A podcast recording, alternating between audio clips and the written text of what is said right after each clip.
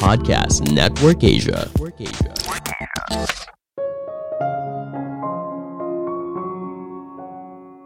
Banyak inovasi besar tidak datang dari perusahaan, tapi berasal dari mendengarkan keluhan dan saran dari konsumen. Halo semuanya, nama saya Michael. Selamat datang di podcast saya, Sikutu Buku. Kali ini saya akan membahas buku In Search of Excellence karya Tom Peters dan Robert H. Waterman Jr. Sebelum kita mulai, buat kalian yang mau support podcast ini agar terus berkarya, caranya gampang banget. Kalian cukup klik follow Dukungan kalian membantu banget supaya kita bisa rutin posting dan bersama-sama belajar di podcast ini. Buku ini membahas soal rahasia manajemen perusahaan terbaik di Amerika Serikat. Berdasarkan studi dari 43 perusahaan Amerika terbaik, penulis berusaha menuliskan resep rahasia dari kesamaan yang mereka miliki. Resep rahasianya bukan berasal dari strategi yang diambil, keahlian CEO-nya, atau sistem yang baik namun semua bermula dari budaya perusahaan. Apa nilai dari perusahaan yang kamu buat? Apa hal yang buat kamu dan karyawan kamu bangga bekerja di sana? Buku ini boleh dibilang merupakan buku manajemen klasik, namun prinsip bisnis yang dijelaskan dalam buku ini boleh dibilang masih relevan apabila diterapkan saat ini. Saya merangkumnya menjadi tiga hal penting dari buku ini. Pertama, manajemen perusahaan hebat. Ketika perusahaan semakin besar, biasanya struktur organisasinya menjadi semakin rumit. Dulu, mungkin keputusan dapat diambil dengan cepat, karena kita bisa dengan mudah berdiskusi dengan pembuat keputusan misalnya CEO. Namun ketika perusahaan semakin besar, begitu banyak lapisan yang harus kita lewati terlebih dahulu. Misalnya kamu seorang staf yang punya ide besar untuk meningkatkan penjualan perusahaan. Kamu harus berusaha meyakinkan atasan kamu dulu di level manajer jika bos kamu setuju, lalu ide kamu berlanjut ke bosnya manajer, yaitu direktur. Apabila direktur kamu setuju, baru kemudian keputusan terakhir ada di tangan CEO. Proses ini bukan hanya butuh waktu yang lama, namun kadang sangat melelahkan. Perusahaan hebat bisa punya fleksibilitas, bukan hanya untuk keputusan yang perlu diambil oleh manajemen puncak, tapi juga apabila butuh diskusi yang mendalam dengan berbagai departemen dulu. Sebagai contoh, di IBM, CEO-nya secara langsung menangani keluhan dari 350 ribu karyawannya. Manajemen perusahaan memberikan akses kepada karyawan apabila mereka membutuhkannya. Contoh lain, perusahaan menciptakan sebuah tim khusus untuk menjalankan sebuah proyek sehingga bisa bergerak lebih cepat. Proyek tersebut biasanya berisi berbagai tim, mulai dari tim produk, tim penjualan, tim hukum, dan sebagainya. Banyak perusahaan besar mendapatkan ide pengembangan bisnis justru dari konsumen mereka selalu bersedia untuk mendengar apa keluhan dan saran dari konsumen. Nah, ada contoh menarik dari IBM. Saat itu, IBM belum menjadi yang terdepan dalam sektor teknologi. Namun ketika manajemennya berubah dan fokus untuk memberikan pelayanan terbaik bagi konsumen, semuanya berubah. Karyawan baru level staff menghabiskan tiga tahun pertama mereka untuk menangani keluhan konsumen. Semua itu harus diselesaikan 24 jam sejak keluhannya diterima. Cara ini yang membuat karyawan tersebut punya pemahaman yang lebih baik soal produk dan jasa yang dijual oleh perusahaan. Selain itu, loyalitas konsumen juga meningkat karena mereka merasa IBM sangat peduli atas apa yang mereka katakan. Contoh lain yaitu dari Procter Gamble. Mereka merupakan perusahaan pertama yang memiliki layanan bebas pulsa bagi konsumen. Di kemudian hari, banyak inovasi produk awalnya berasal dari konsumen, bukan dari perusahaan.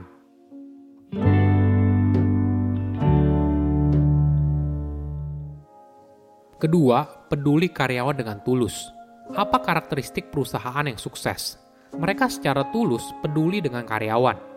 Manajemen menghargai setiap karyawan, menginvestasikan waktu dan uang untuk pengembangan diri karyawan. Namun tidak semua menjalani hal tersebut. Banyak perusahaan tidak secara tulus peduli dengan karyawan mereka. Hal ini biasanya mengarah pada dua jenis bencana manajemen. Pertama, lip service disaster Walaupun manajemen mengatakan kalau mereka peduli kesejahteraan karyawan, namun kenyataannya hanya sedikit investasi yang diberikan, entah itu waktu atau uang. Misalnya jumlah pelatihan yang sangat sedikit bagi karyawan. Kedua, gimmick disaster. Tipe manajemen ini biasanya suka menggunakan insentif seperti employee of the month untuk menunjukkan kalau mereka peduli. Namun inisiatif ini biasanya hanya berjalan sebentar. Walaupun berjalan dalam waktu lama, hal itu tidak mempengaruhi hubungan karyawan dan manajemen secara signifikan. Jadi, apa yang harus dilakukan? Banyak perusahaan hebat merupakan yang pertama dalam mengembangkan pelatihan karyawan. Mereka mendorong karyawannya agar bisa lebih terampil secara individu dan juga profesional. Ada contoh yang menarik dari Hewlett Packard. Pada tahun 1940-an, manajemen tidak ingin menjadi perusahaan yang hanya merekrut lalu memecat karyawan dalam kondisi sulit. Saat resesi ekonomi tahun 1970-an, komitmen manajemen diuji. Manajemen tidak memilih untuk melakukan efisiensi karyawan, namun mereka memilih untuk memotong gaji mereka semua sebanyak 10% agar perusahaan bisa bertahan. Pada akhirnya, HP berhasil melewati resesi ekonomi tanpa melakukan efisiensi karyawan. Saat masih kecil, mungkin perusahaan tersebut punya inovasi yang tinggi. Namun bagaimana perusahaan besar bisa melakukan hal yang sama? Penulis menemukan fakta kalau mereka menggunakan persaingan internal. Persaingan yang sehat mampu meningkatkan motivasi, kinerja, dan membuat tim semakin kompak. Hal ini disebabkan karena kondisi ini menumbuhkan rasa otonomi dan kewirausahaan. Namun hal ini memang tidak mudah, perusahaan harus bisa mencari jalan tengahnya. Misalnya IBM punya program di mana masing-masing kelompok datang dengan sebuah ide produk mereka sendiri. Persaingan internal menciptakan ruang bagi karyawan untuk berkreasi, sehingga mampu mendorong inovasi. Selain itu, perusahaan besar juga bersedia menerima kegagalan dengan mendorong karyawannya untuk bereksperimen. Ketika sesuatu tidak berhasil, maka mereka akan beralih ke hal berikutnya. Ada contoh menarik dari 3M, saat itu, bahan pita baru yang dikembangkan ternyata gagal. 3M mencoba menggunakannya sebagai bahan untuk bra. Ketika itu juga gagal, perusahaan tidak menyerah. Akhirnya bahan itu menjadi standar dalam masker pengaman yang dikenakan oleh para pekerja pemerintah.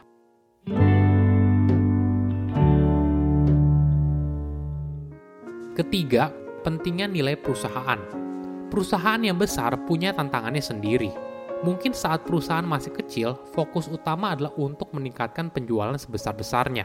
Namun ketika jumlah karyawannya semakin banyak, apalagi jika perusahaan bertumbuh semakin cepat. Kadang, apa yang diimpikan oleh pemilik bisnis belum tentu dipahami oleh setiap karyawan. Itulah sebabnya perusahaan butuh nilai apa yang mereka anut. Serangkaian nilai ini akan menjadi pedoman bagi karyawan untuk memahami arah perusahaan.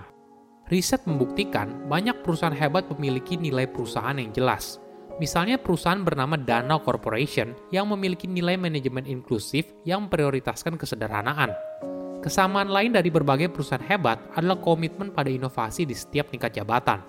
Kenapa hal ini penting? Perlu disadari, inovasi itu boleh dibilang sesuatu yang acak dan memiliki elemen yang sulit diprediksi. Jadi, sesungguhnya tanggung jawab untuk melakukan inovasi tidak berada pada satu departemen, tapi menjadi tujuan perusahaan. Oke, jadi apa kesimpulannya? Pertama, budaya perusahaan itu penting. Karyawan datang dan pergi adalah hal biasa. Namun pergantian karyawan jangan sampai mengubah budaya perusahaan. Semakin besar bisnis yang kamu miliki, maka penekanan pada budaya perusahaan harus semakin kuat. Ketika karyawan dan perusahaan memiliki nilai yang sama, maka mereka bisa bekerja dengan baik. Kedua, inovasi adalah kunci. Perusahaan kecil atau besar tetap harus mengutamakan inovasi mereka harus mendorong inovasi di dalam organisasinya. Jangan berharap inovasi datang dari satu departemen perusahaan, tapi setiap orang di dalam perusahaan juga bertanggung jawab untuk mendorong inovasi tersebut. Ketiga, karyawan jadi yang utama. Banyak perusahaan hanya mengatakan hal ini sebagai jargon semata, tanpa benar-benar meyakini kalau kesejahteraan karyawan itu penting. Ingat, perusahaan tidak akan bisa menjadi juara apabila mereka tidak memperlakukan karyawan mereka dengan baik. Silahkan komen di kolom komentar pelajaran apa yang kalian dapat ketika baca buku ini. Selain itu, komen juga mau buku apa lagi yang saya review di video berikutnya. Saya undur diri, jangan lupa follow podcast Sikutu Buku. Bye-bye.